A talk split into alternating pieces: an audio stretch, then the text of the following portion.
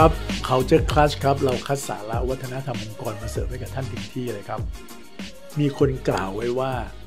มีความขัดแย้งอยู่ที่ไหน ย่อมมีโอกาสแอบซ่อนอยู่ที่นั่นสำหรับผมแล้วคำนี้นี่เป็นเรื่องที่จริงมาก ๆ เลยนะครับ แน่นอนครับเวลาเราพูดถึงคำว่าความขัดแย้งเนี่ยในแวบแรกหลาย ๆ คนอาจจะรู้สึกว่ามันเป็นเรื่องลบมากกว่าเรื่องที่จะเป็นเรื่องบวก แต่เราต้องแยกให้ได้ก่อนนะครับว่า ความขัดแย้งซึ่ง ความหมายมันคือ คนที่มีความเห็นไม่ตรงกัน หรือเห็นต่างกันมาอยู่ด้วยกันเนี่ยกับการทะเลาะเบาแวงมันแตกต่างกันนะครับสองคำนี้ เป็นเรื่องปกติอยู่แล้วนะครับ ในองค์กรองค์กรหนึ่งเนี่ยเรามีคนที่มีแบ็กกราวด์ที่หลากหลาย มีความสนใจมีความเชื่อ หรือมีไมเซ็ตต่อเรื่องเดียวกันที่แตกต่างกัน อันนี้ยังไม่รวมไปถึงเรื่อง KPI เรื่องเป้าหมายของทีมในแต่ละทีมที่แตกต่างกันด้วย เพราะฉะนั้นต้องบอกว่าความขัดแย้งหรือความแตกต่างพวกเนี้ยมันเกิดมาด้วยความตั้งใจของการมีองค์กรอยู่แล้วครับ ลองจินตนาการดูนะครับ ว่าถ้าเรามีองค์กรองค์กรหนึ่ง แล้วคนทุกๆ คนคิดเหมือนกัน ผู้นำบอกอะไรก็ทำตามอย่างเดียวเลย ไม่มีใครกล้าขัดกล้าแย้งอะไร องค์กรองค์กรนั้นมันก็คงไปไม่ถึงไหน ถ้าเราดูในองค์กรที่เป็นองค์กรนวัตกรรม หรือองค์กรที่ส่งเสริมเรื่องของความคิดสร้างสรรค์ต่างๆเนี่ยเราจะเห็นเลยครับว่า ความคิดแตกต่างกันเนี่ยเป็นเรื่องปกติมาก และไม่ใช่แค่นั้นนะครับ ผู้นำขององค์กรเหล่านั้นเนี่ยก็มักจะส่งเสริมให้คนของตัวเองเนี่ย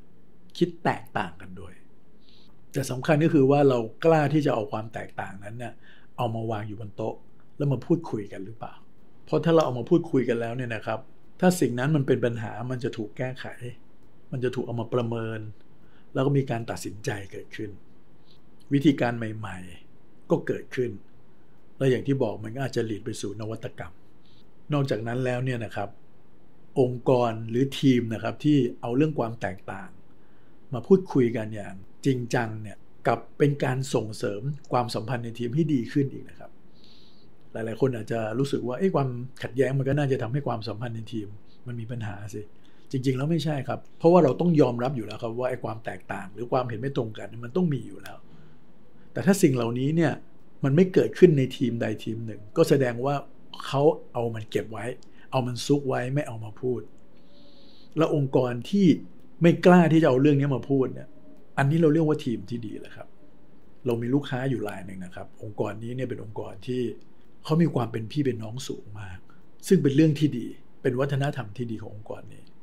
มีอะไรก็ถ้อยทีถ้อยอาศัยกัน ให้ค่ากับความสัมพันธ์ วิธีการแบบนี้มันเคยเวิร์กมาถึงช่วงเวลาหนึ่ง แต่พอถึงจุดหนึ่งแล้วเนี่ยมันกลายเป็นว่ามาสร้างปัญหาในวันที่องค์กรต้องการอะไรใหม่ ๆ องค์กรอยู่ในการแข่งขันที่สูงขึ้น องค์กรถูกชาร์เลนจ์จากคู่แข่งหน้าใหม่ ๆ หรือถูก disrupt ด้วยเทคโนโลยีใหม่ ๆ ที่มองไม่เห็นตั้งแต่แรก เพราะอย่างที่บอกครับว่ามันเป็นไปไม่ได้หรอกครับว่าเขาจะเอออหอหมกกันจริง ๆ แต่มันเรื่องต่างๆ เหล่านั้นมันไม่ได้ถูกมาพูดต่างหากมันก็เลยกลายเป็นว่า เรื่องถูกเอาไปพูดนอกห้องประชุม สิ่งที่ตกลงกันในห้อง มันก็ไม่ได้เกิดแอคชั่นเห็นไหมครับเพราะงั้นถ้าสมมติว่าเราเอาสิ่งเหล่านี้มาพูดแบบตรงไปตรงมาเนี่ยแล้วไปให้มันสุดได้เนี่ยในที่สุดมันก็จะเกิดความเข้าใจกัน แต่แน่นอนครับทั้งนี้ทั้งนั้นมันต้องมาด้วยกระบวนการที่เหมาะสม และ EQ ของคน ที่ได้รับการพัฒนาอย่างเหมาะสมด้วย ซึ่งความขัดแย้งต่างๆ พวกนี้นะ่ะยังสามารถส่งผลไปถึงทำให้คนนี้เติบโตขึ้นนะครับ เพราะเขาได้เรียนรู้อะไรใหม่ ๆ เขากล้าที่จะออกจาก comfort zone เขากล้าที่จะรับฟัง กล้าที่จะทิ้งวิธีการเดิมๆที่มันไม่ work แล้วมาเริ่มวิธีการใหม่ที่มัน work คนเติบโตองค์กรก็เติบโต พอฟังแบบนี้เราก็จะเห็นว่าความขัดแย้งมันมีข้อดีหลาย ๆ อย่าง แต่สิ่งที่จะวัดฝีมือของผู้นำได้จริงๆ ก็คือว่าทำอย่างไรเราถึงจะบริหารความขัดแย้งต่าง ๆ เหล่านี้ให้มันเป็นประโยชน์ต่อองค์กร เป็นประโยชน์ต่อทีม และเป็นประโยชน์กับทุกๆคน เพราะฉะนั้นก็จะกลับไปถึงเรื่องที่เราเคยพูดกันอยู่เสมอครับ ว่าการสร้างสิ่งแวดล้อม สร้างบรรยากาศ ให้คนกล้าคิดกล้าทำกล้าแสดงออก กล้าที่จะแตกต่าง ในที่ประชุมในการแสดงความเห็นอันนี้เป็นเรื่องที่สำคัญ หากไม่เห็นด้วยคิดต่างมันต้องถูก เอามาพูด ไม่ใช่เก็บเอาไว้ ซึ่งมันต้องสร้างขึ้นโดยการมีวัฒนธรรมองค์กรมารองรับนั่นเองครับงั้นองค์กรที่มีวัฒนธรรมองค์กรที่แข็งแรงเนี่ยก็จะบริหารความแตกต่างได้อย่างดีด้วยเช่นเดียวกัน ในปี 2006 เนี่ยนะครับอลันมูลลีซึ่งเป็น CEO ของ Ford เนี่ยนะครับหลังจากที่ได้ขึ้นมาอยู่ในตำแหน่งได้ไม่นานเนี่ยก็เห็นว่าองค์กรของเขาเนี่ยมันมีปัญหานะหนึ่งสู้คู่แข่งไม่ได้ และสาเหตุสำคัญที่เขาพบก็คือว่า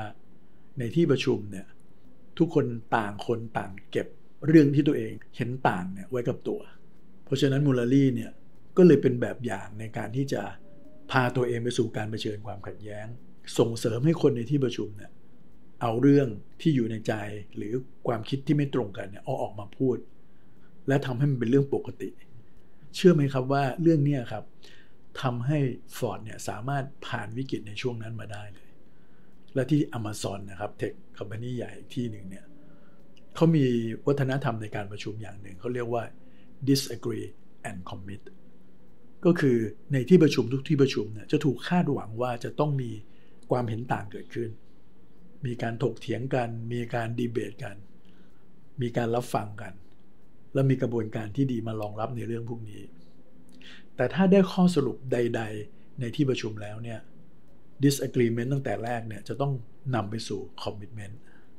ไม่ว่าเราจะเห็นด้วยหรือไม่เห็นด้วยก็ตามกับมัน ถ้าคอมมิตแล้วก็ต้องเดินหน้าครับ หรืออย่างที่ Netflix เนี่ยนะครับเขาส่งเสริมให้ใช้หลักการที่เรียกว่า radical candor เนี่ยในการพูดคุยกันครับ องค์กรที่ต้องเคลื่อนตัวเร็วๆ จะต้องเป็นผู้นำคนอื่นเนี่ยจะมัวมาเอออหอหมกในทุกเรื่องกันไม่ได้ครับ แต่สิ่งที่เขาทำให้ความขัดแย้งเนี่ยมันเป็น productive conflict เนี่ยคือเขาให้การพูดคุยเนี่ย balance ระหว่างสองอย่าง ก็คือ caring กับ challenge นั่นเอง ไม่ใช่เราจะ care อย่างเดียว เป็นห่วงความรู้สึกเขาอย่างเดียว แต่ถ้าเราอยากจะช่วยเขาจริงๆมันเราอยากให้ปัญหานั้นจบลงเราต้อง challenge ด้วย เพราะงั้นต้อง balance ทั้งสองอย่างระหว่าง care กับ challenge ครับ หรือถ้า challenge อย่างเดียวเนี่ยก็จะพังได้ เพราะอาจจะเกิด emotion หรือการถกเถียงกันแบบหาข้อสรุปไม่ได้ด้วยงั้นจะเห็นใช่ไหมครับว่า conflict หรือความขัดแย้งเนี่ยไม่ได้เป็นปัญหาอย่างเดียวครับ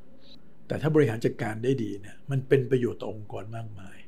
แล้วก็มีองค์กรหลายๆองค์กร ที่เขารู้จักที่จะบริหารจัดการมัน เพื่อใช้ประโยชน์จากคอน FLICT ต่างๆ เหล่านั้นครับ เราลองมาเปลี่ยนมุมมองที่มีต่อมันดีไหมครับ แล้วเริ่มจะมาหาประโยชน์จากมัน มากกว่าที่จะคอยหลีกเลี่ยงมันครับ